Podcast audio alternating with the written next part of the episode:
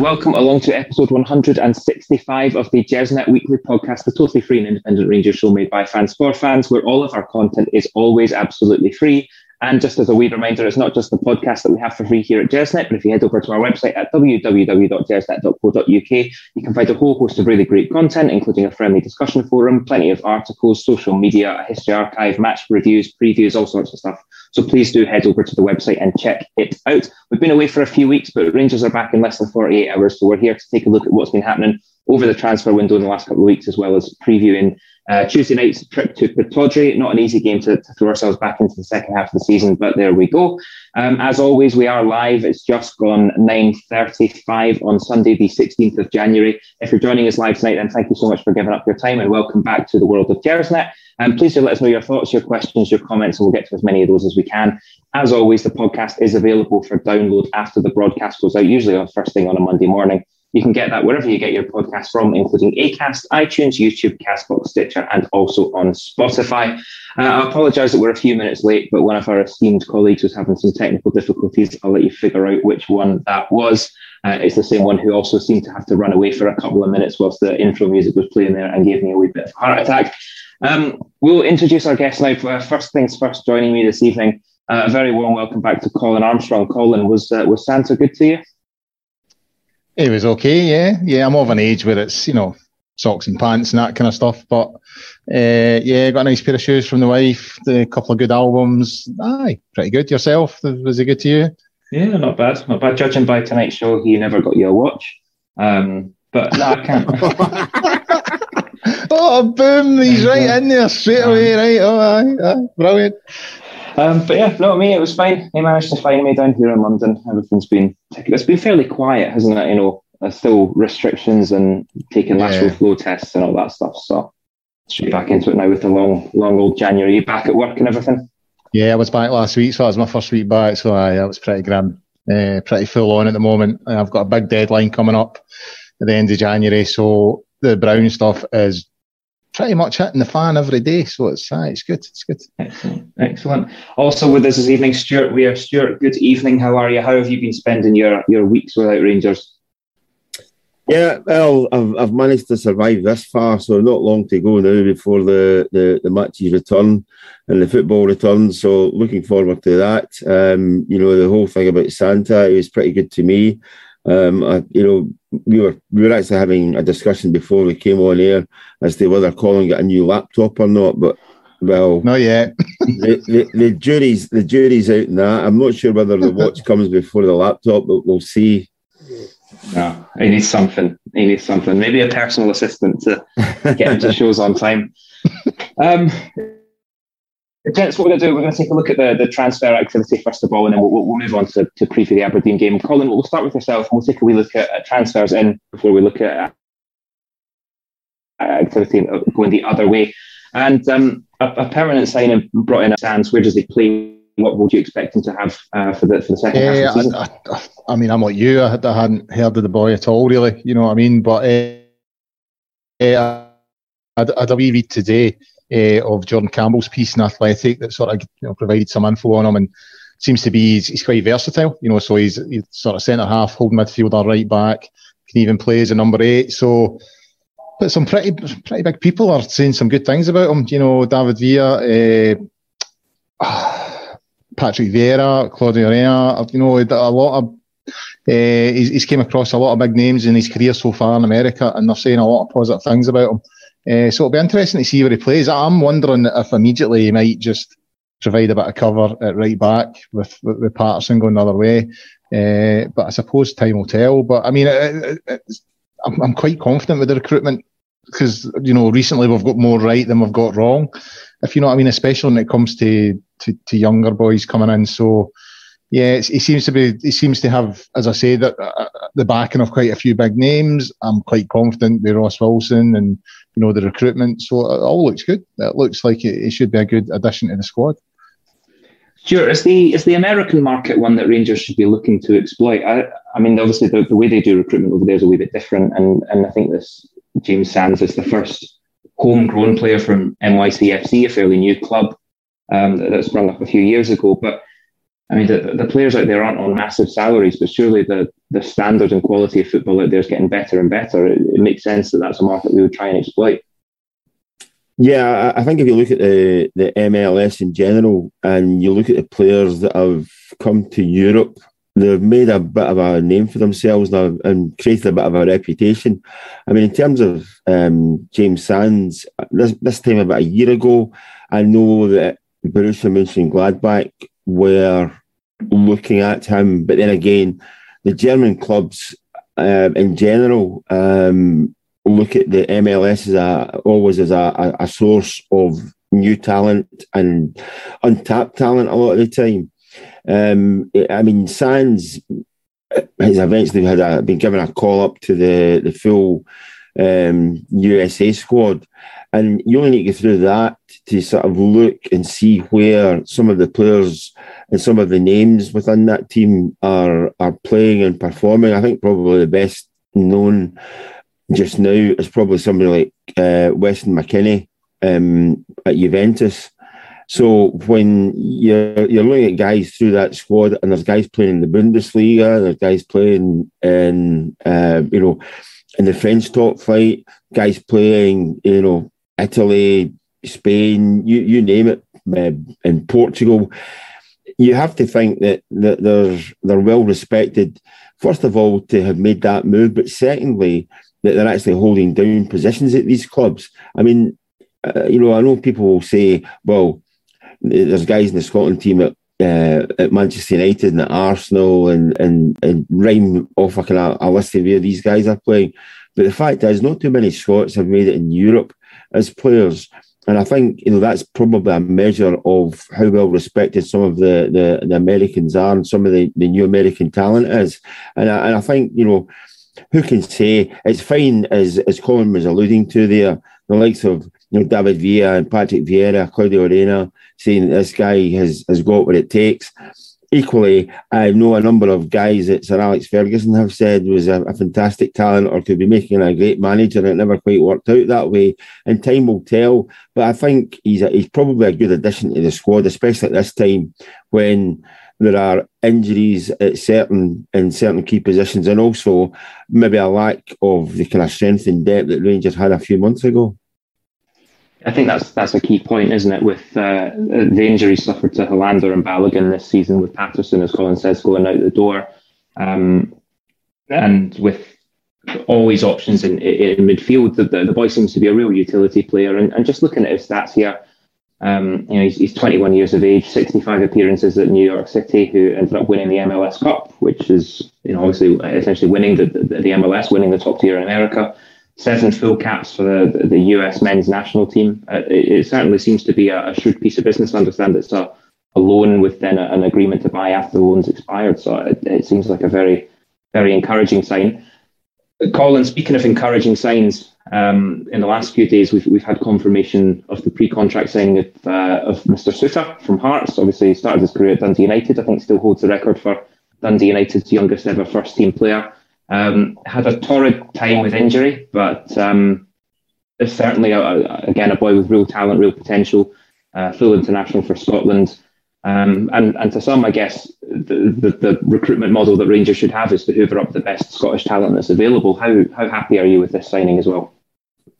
I mean, I'm not going to lie, slight concerns about the injury thing because I think Rangers have a history in terms of signing players who end up, you know, you know, the one that springs to mind is Kuznetsov and all that kind of thing. So I, I've got slight concerns about the fact that, you know, he comes with, with that reputation that he's, he's, he's had. Was it two cruciates, I think? Two cruciate. Uh, yeah, the same, same one twice. Same yeah. one twice. So slightly concerned about that. But I, I mean, everything else is positive. You know, I'm, I'm kind of like you. The, the, the fact that, you know, all my favourite Rangers players, bar a couple, are Scottish. You know what I mean? So I always like to see the club signing Scottish players. I know some supporters have got a kind of snobbery about that. You know, they want us to be linked with, with, with, names coming in from, from, from elsewhere. But I do like to see us sign some Scottish boys now and again. So yeah, you know, he's he's, he's obviously a, a, a, player that's done really, really well at Hearts. He's came back well from from from those two injuries. Uh, and yeah, I, I, mean, I've seen a lot of stuff for the Hearts fans since it's happened, and yeah, that's been quite fun. You know, it's it's it, it is what it is at the end of the day. You know, it's kind of it's kind of what happened to us with Gerrard going to Villa. You know what I mean? There's bigger money, and it's you know it's a, he would view it as a step up in his career. Uh, you know, to his final destination, which he's which he hopes is Liverpool. And it's probably the same for for Souttar. You know, I mean, he's probably been playing Dundee United and Hearts. One day, looking to get the chance to go to go to Rangers or Celtic or or, or, or a, a, club down south, and he's got that opportunity and he's taking it. So I'm not quite sure where the Hearts fans are coming from. I know I know they're sort of saying, "Oh, we stood by him through two injuries." Uh, and all that. I'm not quite sure what else they could have done with a player who was under contract, to be honest with you. But aye, it is what it is. And I'm glad to see, as I said, I'm glad to see some Scottish boys coming in. And again, it'll be interesting to see where he fits in. I'm, I'm kind of wondering, because you say he's a full Scottish internationalist. Uh, you know, he was, he was, the captain of Hearts, mainstay at Hearts. I, I kind of wonder if he's coming in not as a squad member, as you know, he's going to he's going to be part of the Rangers. Uh, you know, the, the two centre half pairings. So it'll be interesting to see where he fits in. I'm wondering if he's a replacement for Goldson. So we'll, we'll find out in the long term, I suppose.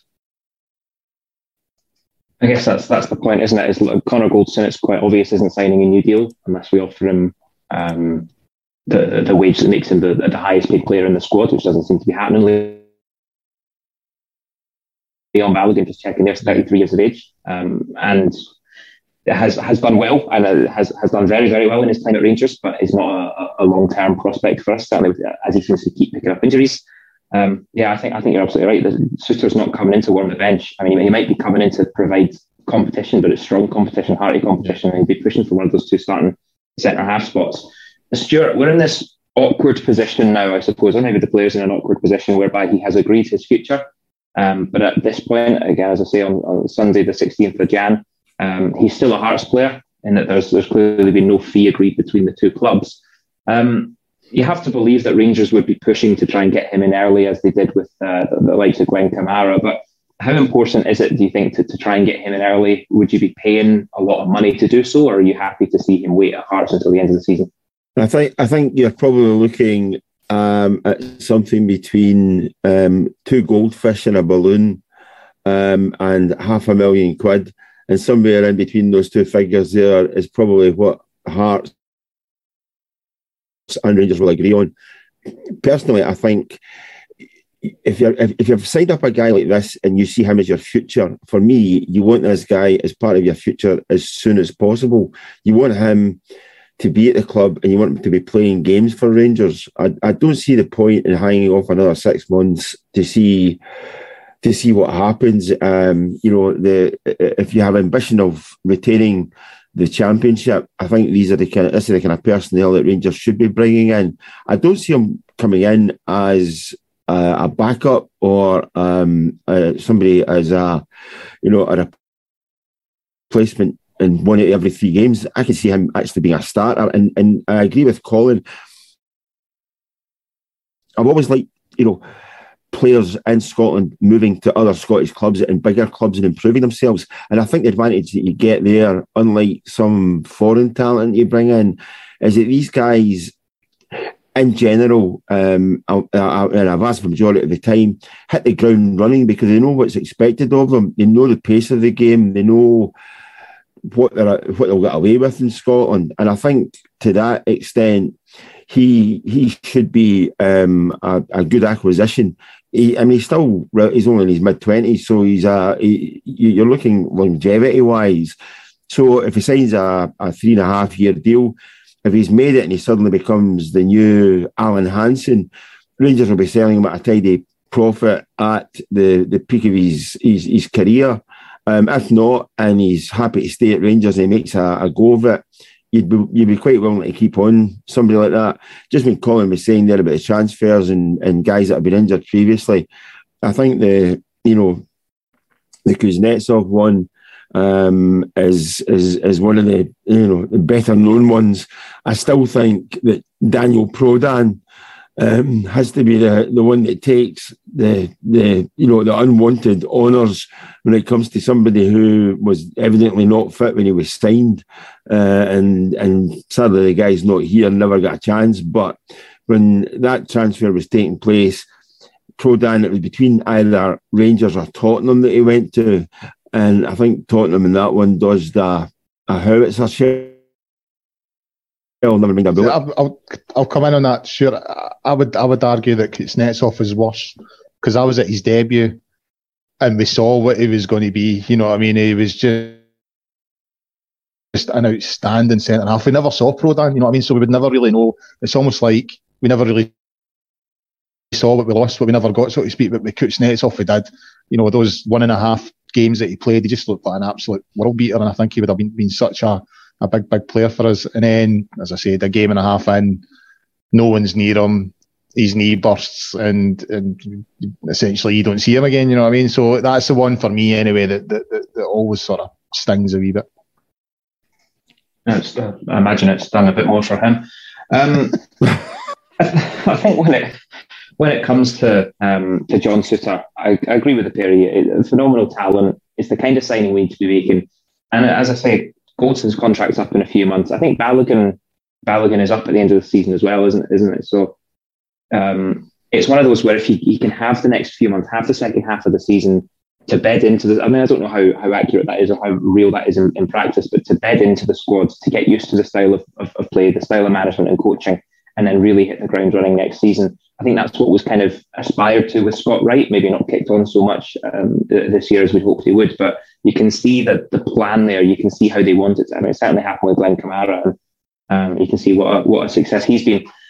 Finally, Stuart, one other, not necessarily a new signing, but uh, Cedric Itten has been recalled uh, from Greuther Fürth out in Germany, um, comes back in. And it seems like the manager's been keen to, to get him in and, and give him a chance to, to get going. Um, given that Jermaine Defoe's out the door, which we'll come on to in a moment, are you pleased to see it and come back? Are you happy to see him get I, I think the majority of Rangers fans, given his track record, is they're probably actually quite happy that he's made a made a return. I think I wouldn't say was, it was shock when he when he went out on loan, but th- there were a few raised eyebrows and a few people were surprised because he did seem to have an impact. It was, he was an impact player. That, I mean, I would say that's probably what you get out of him is he's somebody who comes off the bench and and does contribute um, especially if you're playing Motherwell.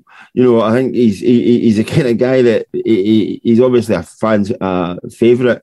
Um, I'm not quite saying that he's ready for cult status just yet, but I think there, there, were more people kind of nodding in agreement that he was actually making a return than there were people um, saddened by the fact that um, you know Defoe was was making way in the squad for him.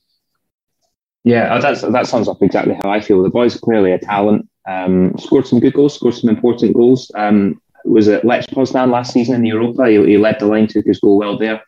Um, and yeah, I'm uh, very excited to, to see what he can bring. Colin, how about yourself? What are your views on on it? I felt I felt he was quite unlucky to be yeah. moved on and on loan in the summer. I mean, he's clearly no at, at the standards yet where you'd be looking at maybe Rangers number nine or, you know, holding that berth permanently. But every time he comes on, you, you know what? He's the type of player that I really like because he never hides. He always, he's always looking for the ball. He's always working. He's always trying to link up the play. A real, real honest player. And I think any manager uh, would, would look at someone like that and think, you know what? I might be able to do something with this boy and, and turn him into a player because his attitude seems spot on. Uh, I think he's a, a, half decent finisher. I think he links the play up well. I think he holds the ball up well and brings others in.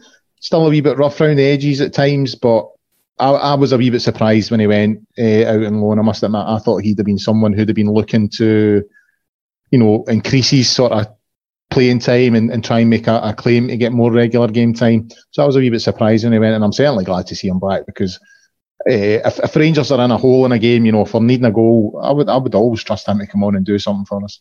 He's got, he's got a, a kind of habit as well of scoring unorthodox goals, if you know what I mean. Yeah. He does. He doesn't. He's not the kind of guy that's going to come in and, and get a knockdown. Okay, he might knock the ball down for somebody else to score, but he he is liable to score from the unlikeliest positions or the unlikeliest sources, and I think I think that makes him something you know that you want in terms of your armory, he he offers something different to to anything else that Rangers have got. Hence the reason why I think you know you know much as Defoe contributed last season, ultimately I think that if you're looking at somebody, especially the, the whole connection with Roy Makaay, Roy Makaay must be looking at the the the what Rangers have in terms of their arsenal. Um, and the, the various strikers that they've got and what they what they give. And the one thing that Rangers have kind of lacked is somebody with that kind of aerial threat. Itten's not an out and out you know, target man. He can play that role. He's very effective wherever he plays. But I think he just gives Rangers more options. Well, you can... you, sorry, Ross. I'll tell you, sorry, I'll tell you something else. If you look at the improvement, speaking of Roy Makaay there, if if the improvement in both Morelos' performances and his goal scoring and his body shape, I mean, if you've seen the, the photos of him recently, he's looking as trim as, as he's ever looked. If that's what Roy Makaay can do with someone like Morelos, who always had that sort of I can't be arsed look about him at times, what's he going to be able to do? With a guy who seems really keen and up for it, someone like Itten. I, th- I think I think there's a lot of there's a lot of improvement can be done there, and if if you know if Roy Makaay's done something miraculous with Morelos in terms of turning them round in terms of his attitude because that performance against Hibs in the semi final was embarrassing. That's probably one of the worst performances I've seen uh, from a Rangers striker. He just had no interest, and to go from that to where he is now, you know, doing extra work. Uh, that photo I shared on the WhatsApp, that's as trim as I've I've seen him in a long, long time. You know, he's scoring goals again. So if, if you can think what Roy Makaay can do with, with Cedric Itten, get him in and get him improved, working working his game and improve him, then you're getting a better player. I, I just wonder if Roy Makaay's got a DVD that he just walked into Morelos and going, here, that's what I've done. Yeah. Once once you come close to that, then you can you can start pulling faces and you know be Mr. Huffy and all the rest of it. You can do what you like. I don't care as long as you're scoring the goals. But this is the standard that I've set. Do you want to do you want to listen and do you want to learn, or do you want to go somewhere else? I, th- yeah. I think the I think the, the is it no the case that Roy Makaay can speak Spanish, can't he? Yeah, he can. Yeah, yeah. Can, so yeah. I, I, just I just wonder if the fact that someone can actually communicate and better with Morelos. I'm still a wee bit miffed that Morelos hasn't made a better effort to to learn English, but the fact that someone can now actually speak to him fluently and, and maybe be able to more put, you know, a comforting arm around his shoulder and all that kind of thing. And when he, when he maybe needs it, it was maybe difficult for Gerrard to do that if there was a communication issue. So I, I just wonder if that's helping as well. One, Roy Makaay is a, you know, he was a world class striker. And two, he, he can talk to Morelos. You know, they, they talk, they, they literally talk the same language. Yeah.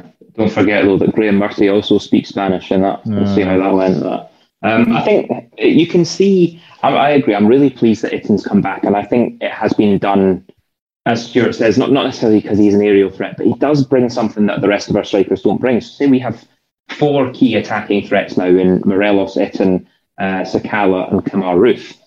They all bring something very, very different. If you want a, a physical bully uh, to, to you know frustrate defenders and uh, and really put himself about, you've got Morelos. If you want the the, the guy with pace running at defence and getting a shot away, you've got Sakala. If you want, yeah, the target man, flick on, hold the ball up, you've got Cedric. And if you want just the genuine sort of technical striking genius, uh, goal scorer or 50 yard goal scorer as well, you've got Roofe. So it really does have, it's a front line that has so many different options to it. And, and, and that's what, that's what you need. So I think it's very, very encouraging. I guess I mean it's it's a good point, as good a point as any to, to move on to the the outgoings from the squad. And and Colin, whilst we're talking about Cedric Itten coming in, it's uh, the elephant in the room is that someone had to, to make way for that, and and that man was Jermaine Defoe. Um, now he's been incredibly complimentary about his time at Rangers. Um, obviously, it's his only league title in, in his illustrious career. Um, a spectacular talent, uh, a predator, a goal scorer. Every place he's gone through a, a, very, very successful career. One of the greatest Premier League strikers in England of all time. Um, and he's spoken very, very well and very fondly about his time at Rangers. Um, but he wasn't getting game time. As we say, Roy Makaay's been brought in as the new management team to be the strikers coach, and so he lost his coaching responsibilities. Is this one where actually it suits all parties to, to get him off the wage bill and let him go and seek a new challenge?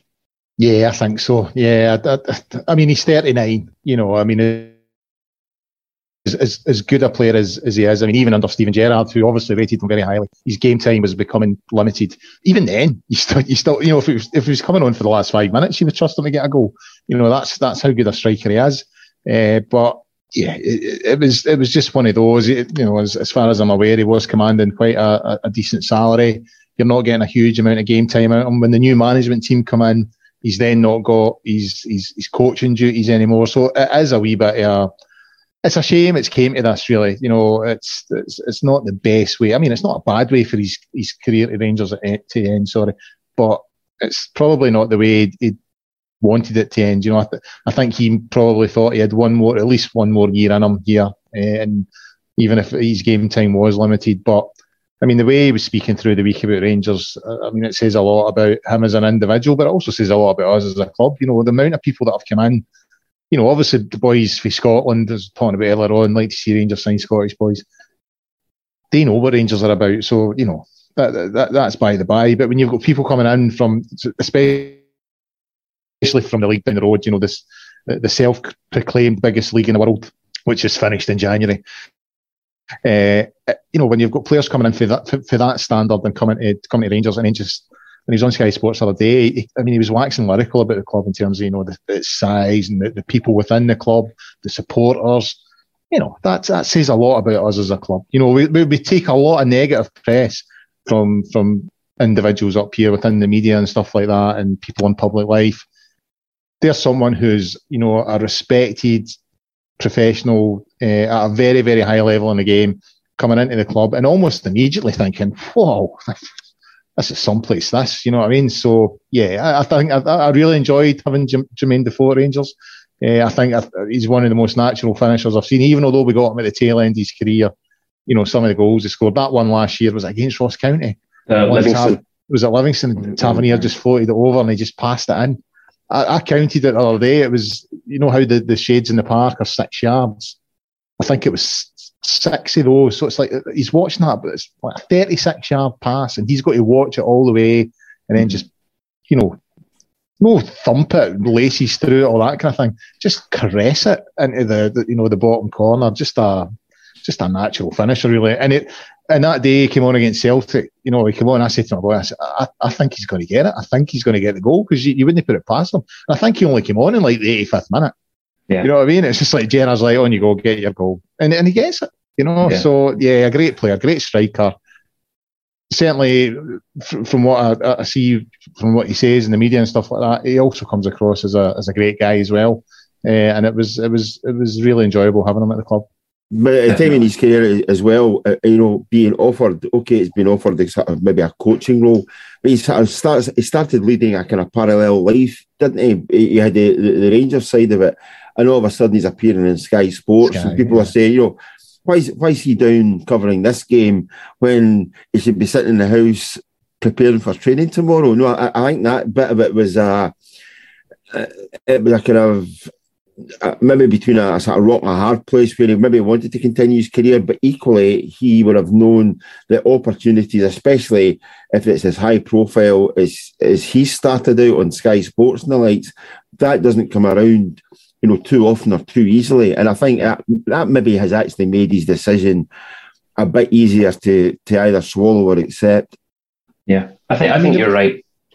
The way he was talking on Sky Sports the other day, he, he still wants to play from what mm. I was, you know. So mm-hmm. I mean, I don't know if he'll take a step down, but I, I don't think we've seen the last of him as a player. I think Stuart says we'll see more and more of him on the media side because uh, that seems to be, you know, where he's sort of levitating towards. But I, I still think Jermaine Defoe will be a player for the next year at least. Yeah, well, I was watching um, Hull versus Stoke today, Championship. Admittedly, you know, one team at the bottom end of the Championship, one uh, the other pushing for for playoff, but it's the kind of level he could he could still do a job at. And I know he was struggling for game time at Bournemouth, but um, it's he, he could absolutely still score goals at that level week in week out. He's he, everyone knows he's fit enough. Everyone knows he keeps himself in, in good enough shape. Um, and that is the kind of level that also facilitates the media work on the side. You see that with plenty of players down here. So look, when we talk about that goal at Livingston, which was I, I seem to remember that being sort of a real milestone goal for him. I can't remember what number it was, but um, it was a huge goal for him personally. The goal at Celtic, he'd spoken about how much he wanted that old firm goal as well. There were moments like that where you could see how much it meant to him. Um, and that this wasn't just a, a, payday at the end of his career. He, he, he seemed to really fall for the club and enjoy his time there. And his goal up at Pittodrie as well was a good one. I liked his, his goal, goal at Pittodrie yeah, last yeah. minute that just killed the game. Absolutely, and it's you know it's a shame in a way that again the good stuff that he brought happened predominantly in his, his season without fans. Yeah. Um, it's a, a, shame for him and a shame for us, but um, I, I, don't think you'll find anyone with a bad word to say from Rangers about Jermaine Defoe. Handled himself really, really well, and I, I think it's it's right for all parties that he gets to go and pursue other opportunities. So, um, we'll move then to from a, a, a, chap at the maybe the tail end of his career to, to someone with exciting things ahead of him. Stuart, the other main outgoing in, in this transfer window has been Nathan Patterson. Uh, about a fortnight or so ago now, uh, it was confirmed that he'd moved to Everton for a fee that was undisclosed, but it, it seems pretty clear that it's around about the 11 million pound mark, uh, rising up to 16 million pounds based on certain add-ons and, and, targets being hit, with a sell-on percentage as well. Um, first things first, it's by far and away the highest transfer fee that Rangers have ever received, and not bad for someone who's only played a, a dozen games or so. Certainly doesn't weaken the, the first eleven. What are your thoughts on this deal?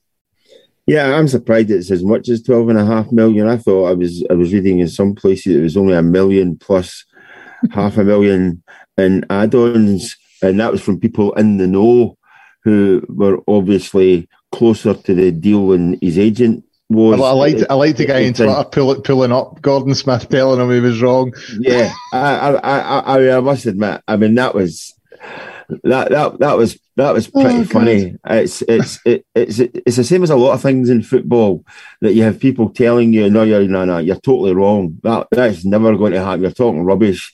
When actually, you know, you could be sitting at the dinner table with somebody who just told you something. You go and tweet it and or or put it in the paper the next day, and you still get people saying, "Yeah, I don't know what your source is, but it's absolutely wrong."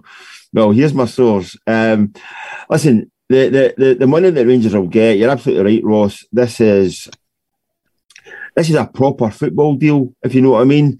This isn't somebody who is valued at X number of pounds in the eyes of Rangers fans and suddenly get out the door for considerably less. This is actually a deal where Rangers have said this this boy's worth, and you know, the, and we're going to get top dollar from him.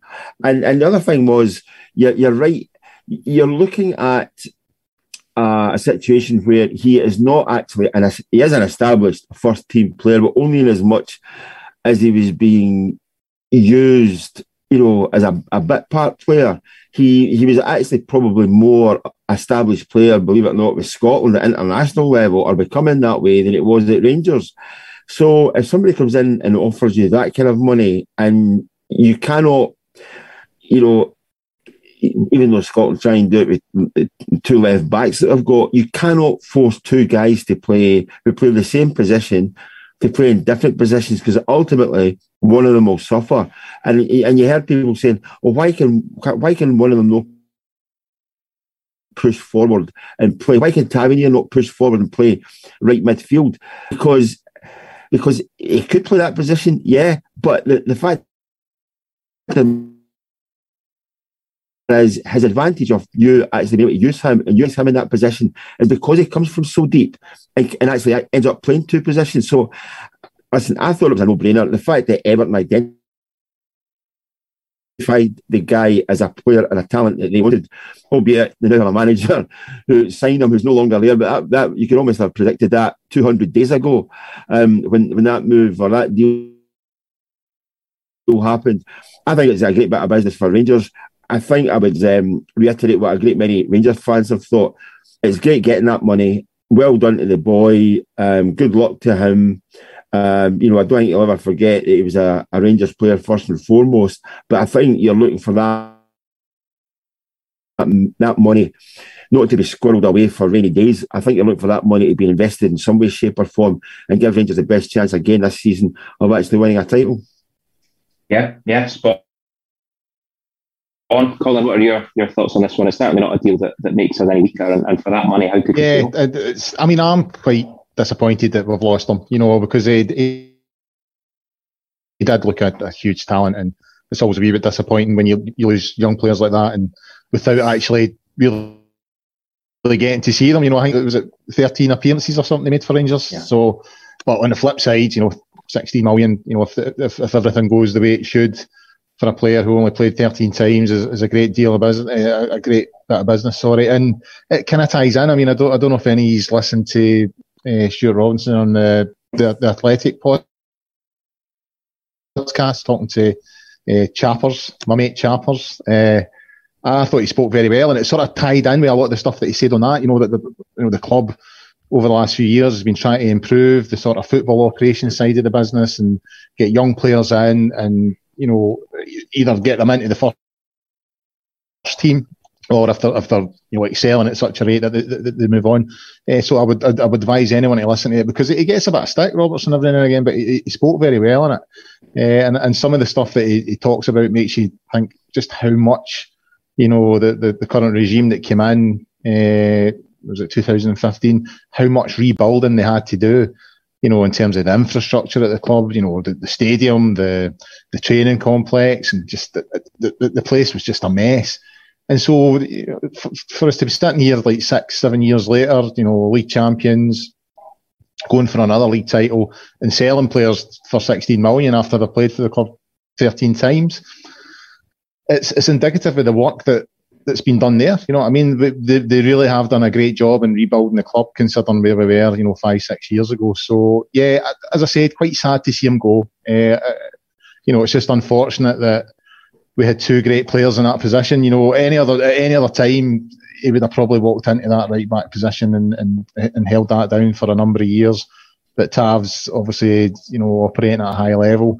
And the, the situation that Stuart's talking about as well, you know, he's right. You know, Tav does get a lot of benefit for, for starting his runs for deeper but also, we do have right midfielders. You don't say to folk that are right mid, by the way, we're going to bin you because we've got to try and shoehorn these two guys into the team. Mm. It doesn't work like that. And if you're getting offered the sort of money that we were offered for Patterson, uh, and, you know, we do have to balance the books. This is something we've spoken about before on the show. Yeah, a great bit of business. A bit sad. I always find it young. I was, I was a wee bit disappointed uh, when Danny Wilson left when he was like 18, 19 or whatever, when he moved to Liverpool. I always find it a wee bit disappointing when young players go so young, but you know, we live in a business, it's a business world, so we've got to balance the books and it makes sense. So yeah, best of luck to the boy. I think I think the, the, the thing as well as with, with Rangers fans on this one is, and you know, again, I completely understand the, the disappointment level, Colin. Um, but when you see someone like Billy Gilmour going to Chelsea for washers, and then you suddenly see Rangers you know, coining in 12 and a half million up to yeah. 16 million quid for for Patterson. You know, you you you you have to say what what way do you want it? Do you want to be cashing in on these players and getting their true value, or do you want me just to be, you know, in a, a, similar situation? I know I might be comparing apples and oranges here, or, or tatties and turnips, but the fact of the matter is that you know a great many people were unhappy that Gilmour could suddenly just leave and, and head to the big bright lights of for of London for virtually nothing.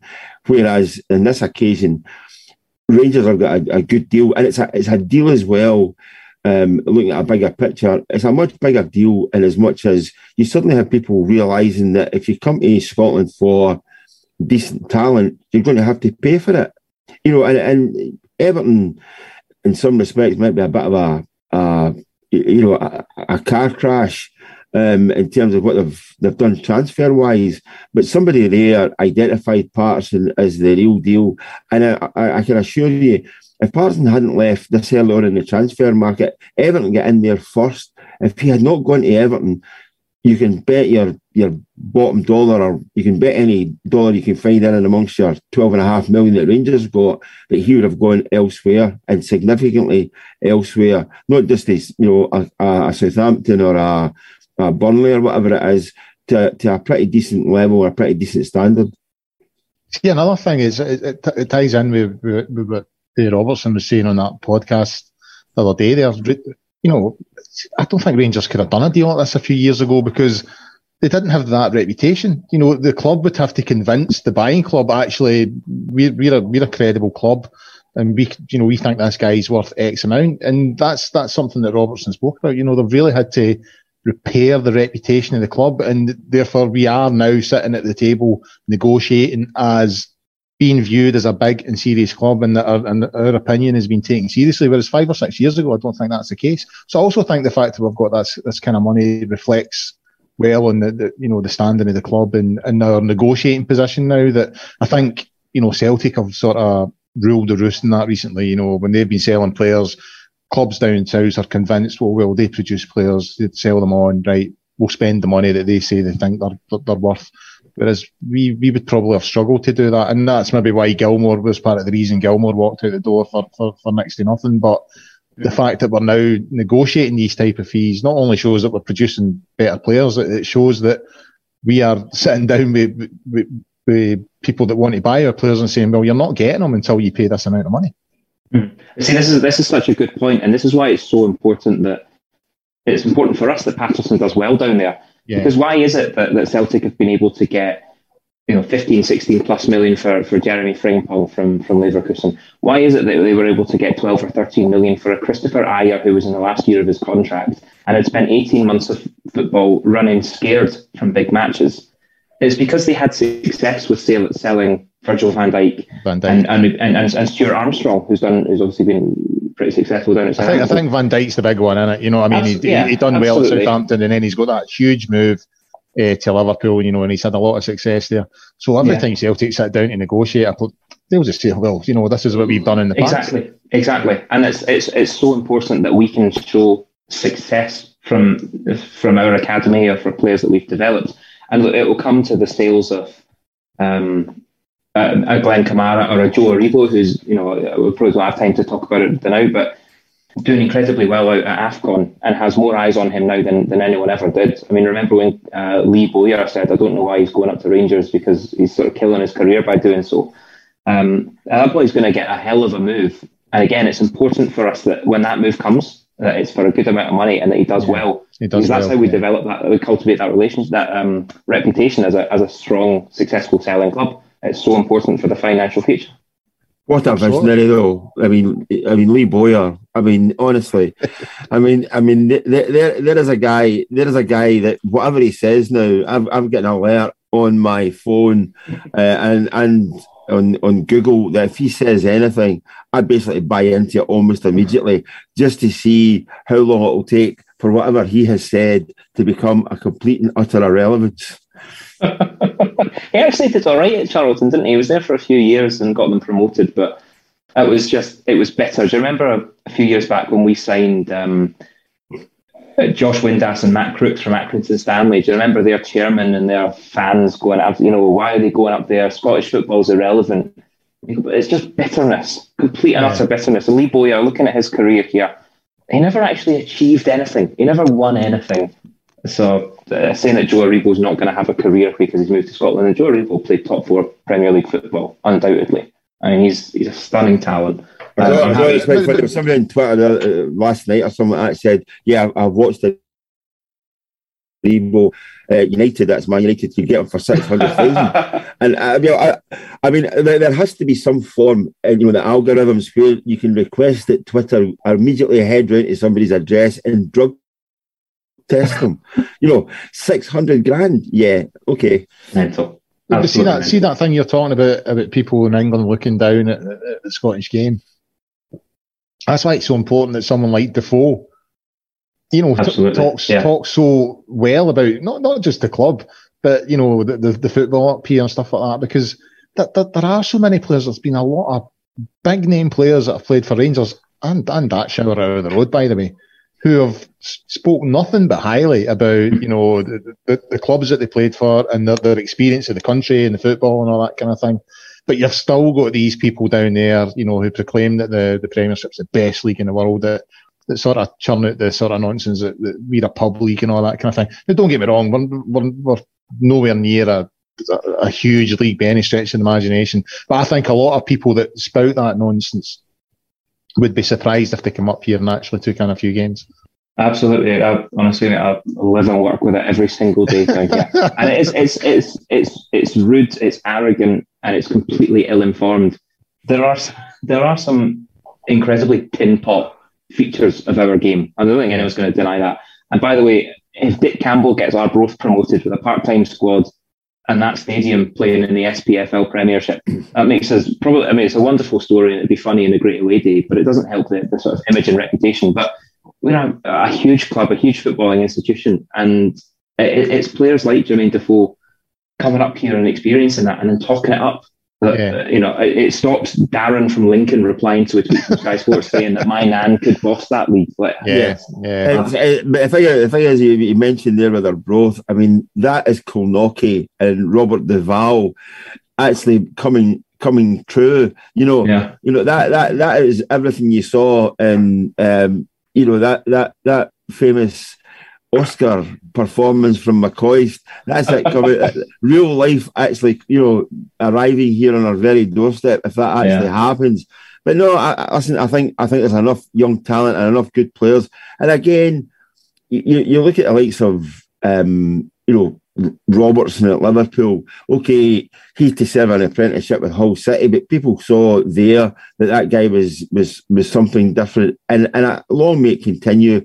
I, I, really have to be supportive of Scottish players that get down there and make a mark, and anything to actually make people look at Scottish football in a different light. I know I'm really really critical of it at times, um, simply because clubs sell one guy for two or three million and immediately head for the heady heights of UCA Accrington Stanley to spend splash their cash and make them, you know, and, and bring in a complete non-entity. But the fact of the matter is, the more that the, the Rangers or Celtic or Hearts or Hibs or whoever it might be, Aberdeen can actually send players south that can actually do a job, the better it will be long term for Scottish football, and the better it will be for Scottish football clubs, and that includes Rangers, attracting top dollar for the best talent. That's it. That's it. we, we've seen that um, the impact that young English talent has had coming to Rangers. I mean, no doubt attracted by Steven Gerrard, but some of the players we signed we never would have got if it weren't for him. And um, they always speak so highly of whether it's a, like I say, whether it's a, a Jermaine Defoe who leaves and talk highly of the club, or it's a Joe Aribo who comes up the road, or a Connor Goldson comes up the road and goes, "I never appreciated how big this was," yeah. because it's it's not spoken about enough. Um, there's four, maybe five English Premier League teams that can match Rangers for for size. And, and uh, let's let's be let's be truthful. That's the same for the other mob across the other end of the city. Mm-hmm. There's not many clubs that, that, that can match it for size. So um, a wee bit of respect is all we're asking. Um, gents, uh, we've only got a few minutes left, but in, in 48 hours, we'll, we'll know the result of, of Aberdeen versus Rangers as we return um, after the hastily brought forward winter break. Um, obviously, we, we won't rake over old ground there, but it is phenomenal to have the football coming back. Um, a tough place to go. Certainly not the, the game you would choose to have your first game back after three weeks. But but Colin, what shape is the is the squad's going to be in? You'd like to think not too many of them have been away with internationals or, or the like, surely they should be fighting fit and, and to go. Yeah, I mean, I've, I've got to be honest with you, over the last sort of couple of weeks, I've not tuned out, but I've not been reading up as much as I would normally do because, you know, you try and be informed when you're pr- producing high quality content like we do twice a week, uh, Ross. But because we've had that wee break, I've, I've not been really following up uh, any sort of updates for the club. But I mean, I've not seen anything in terms of you know, new injuries or anything like that. So, I mean, I, I think Roofe's still doubtful. Obviously, Ryan Jack, Helander, I would imagine probably that's arrived too quickly for him. But, I mean, uh, I think the squad's in pretty decent shape. It's obviously not the best place to be going at the moment. I'm slightly annoyed that they've, they've well, slightly annoyed, doesn't he, even cover it. I mean, the whole thing was farcical, that break getting moved. Uh, we, you know, we were handed that real tough December. And it was like, oh, you know, you're seeing all these Celtic fans. Uh, we'll see, we'll see where Sevco are come the end of December, and then you know, the twentieth of December, we've we've won every game and we're motoring, and it's like, all oh, right, okay, uh, right, let's move the let's move the the, the winter break because of the Omicron. Uh, so we had a bit of momentum, and I'm a wee bit annoyed that that's been disrupted. You know, I'd, I'd rather got to Pittodrie. Uh, well, we were in that sort of run of momentum and run of form. But, you know, it's always a difficult place to go. But Gio knows that. You know, he's still still yet to concede. Uh, you know, we're, we're doing really, really well. No, we've conceded one. Did we concede one? Conceded against uh, Livingston. Yeah, right. So, Uh, but I think we've not conceded in the last six or something like that. I can't remember. Anyway, but, but I mean, we've stopped conceding anyway. You know what I mean? When you consider where we are, the, the sort of last few weeks of Steven Gerrard, we were one nine down, two nine down every week, basically.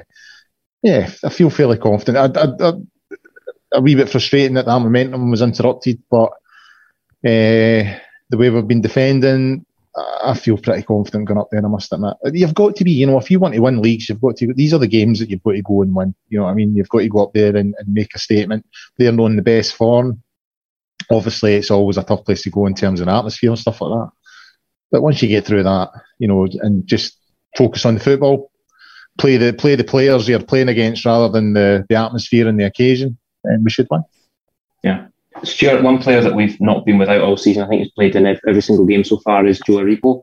Obviously, he's over in, in Cameroon at the moment, setting Africa on fire, not literally. Um, how big a miss will, will he be, and, and what would you do to try and plug that gap? Uh, listen, uh, the, fact that he's, you know, 6,000 miles away or whatever it is, 7,000 miles away playing in an international tournament this time of season, I, I have to say is regrettable. Um, it's just, it just, where football is and where the African Cup of Nations is in terms of the grand scheme of things. People can talk it up, but you don't. You wouldn't be playing this in January. You'd be playing it, you know, in the summer and and playing it at the same time as European football shuts down for their uh, summer break. Do the same as we do with the Euros or World Cup or whatever. That's by the by. Listen, he could have missed this game through suspension. He could have missed this game by slipping in the snow or taking a kick in training, you have to get up and get on with it. And will it be missed? It, probably yes, but I think this is you, are looking at the squad and thinking that if Joe Aribo's out, somebody else has to come in and do the job. Who's going to be who's going to be given that task? You you know you, you could speculate that there are a few players that might actually be asked to do a job. I think whilst Aribo might be seen as an attacking talent, I do wonder whether on this occasion uh, Giovanni Van Bronckhorst might go to Pittodrie um, with a not so much a safety first attitude, but let's let's try and t- you know let's, let's just tough this one out and and get a win with whatever it takes rather than playing silky soccer. Um, so I, I'm interested to see who fills that void? What kind of formation that Rangers decide to play with Aribo not being there? And ultimately, if they get a result with him being absent, then that can only go well for the rest of the season. I, I think Stuart's right. I think it'll be a similar performance to the one at Easter Road. Yeah, you know, I, I, I don't think Rangers will be overly expansive on Tuesday night. I think it'll be just make sure we don't concede. And if we don't concede, you know, you've got every chance then. That's that's the point, Colin. That's the point, Colin, and, and, you were right to, to bring that up. And it's it's something that you know I, I, I said often enough. When Steven Gerrard was still at Rangers, life was extremely difficult for Rangers because they were conceding first and then having to score yeah. a, a goal just to equalise and get themselves back in. Under Giovanni Van Bronckhorst, Rangers have been comfortable at nil nil and they've never tried to hurry games on. They've never tried to rush things. They've taken their time, and ultimately, if they've scored one goal, they're then going on to score two or three or even more. It's been it's been pretty controlled and measured by Rangers, and I think if anything, under Giovanni Van Bronckhorst, they have lost the element of desperation in their performances, where we almost need to score in the first five minutes, and if we don't score in the first five minutes, oh my God, we're going to concede a goal in the first 15 minutes and then it's got to be uphill. I think there, there, there is a real confidence in their own ability and a calmness within that team that, that actually, you know, has, has suited suited the Rangers players. I think I don't think there's as much pressure on them, and I think they're actually quite capable of handling games. And if it takes an hour to score a goal, it'll take an hour to score a goal. They, they don't have that anxiety issue that I think they had under Steven Gerrard. No, but controlling games, controlling games, that's one thing. You're, you're right, sure. Uh, since eh, Evan Bronckhorst has came in, we're controlling games a lot better now. You know what I mean? And don't get me wrong, Easter Road was a wee bit nervy towards the end. Uh, it, was a, it was it was the late late show, wasn't it? But he never, I've never really felt during a game so far under under Gio that we were going to lose it. You know, it was all about football, and it's been very effective football. Um, there's a lot of talk about keeping the zero, which is a much fancier way than uh, what Colin just said of staying at nil. I think you said. But keeping the zero sounds a lot nicer. I was, um, I was not, I'm going, not, I've never been the, the W. going, going for the, going for the W. But, going but for in, the W. But in those performances as well, Rangers have adopted a, a, an approach whereby they have they have contained teams not by defending and shutting games down. They've actually made it, you know, dominated the possession and actually and actually put the other teams in the back foot because of the personnel that they've used, be it be it Hagi, be it Sakala, you know, Sakala's pace and the fact that he's he's got such a good spring coming out of the back post or whatever it is, has given Rangers another another option and occupies occupies potentially, you know, attacking fullbacks. Because if you get Sakala to watch, you can't be 50 yards further down the, the pitch yeah. or you're going to get skinned. And I think it's been very subtle and very sl- slight um, sort of amendments and a bit of tinkering with the Rangers Rangers team and how they approach it. But Rangers are actually controlling games, being in the front foot now, rather than hanging on for uh, I want a better description, and I think that's a that's a huge change that's come in under under Gio. Yeah, no, absolutely right. I'm just looking here at Alfredo Morelos' stats against Aberdeen in the Premiership in the league. 11 games, seven goals. Certainly a club that enjoys getting a goal against them with the, the form that he's shown under Gio. Obviously enjoying working with Roy Makaay. Obviously looking in good shape. Um, that's where my, my money will be to, uh, for, for, for Tuesday evening. And of course, there is a game before that tomorrow night. Um, the other side of the city are, are, at home hosting Hibs. Certainly not an easy game. Hibs, since the, the, the League Cup final, have won both of their games um, against Aberdeen and against Dundee United. So they're, they're a, a wee bit of decent form themselves, and hopefully they can do us a favour tomorrow night. That will sort of take us to the to the top of the show there. So thank you uh, to, to both Colin and to Stuart for giving up their Sunday evening to, to join me to talk about Rangers. It's been a real pleasure being being back on air and getting to talk about the club thanks as well to everyone who's joined us on the YouTube stream tonight. Um, it's been a, a, pleasure having you back with us, and I hope you enjoyed the show. As always, the show is available for download first thing on a Monday, so please do give us a, a subscribe, maybe give us a like and a wee comment as well, and, and, help us out with that. The show will, of course, be back uh, next Sunday with the main show. That's Sunday, the 23rd of January, uh, and that'll be at 9.30 on the Gersnet YouTube stream. I'm sure there's going to be one or two little preview shows and reviews popped out in the interim throughout the week, so just keep your eye on the Gersnet social media channels uh, for all the latest information. Um, until then, enjoy the game on Tuesday. Let's hope for a positive result, and we will see you next week. Bye for now. Cheers, folks.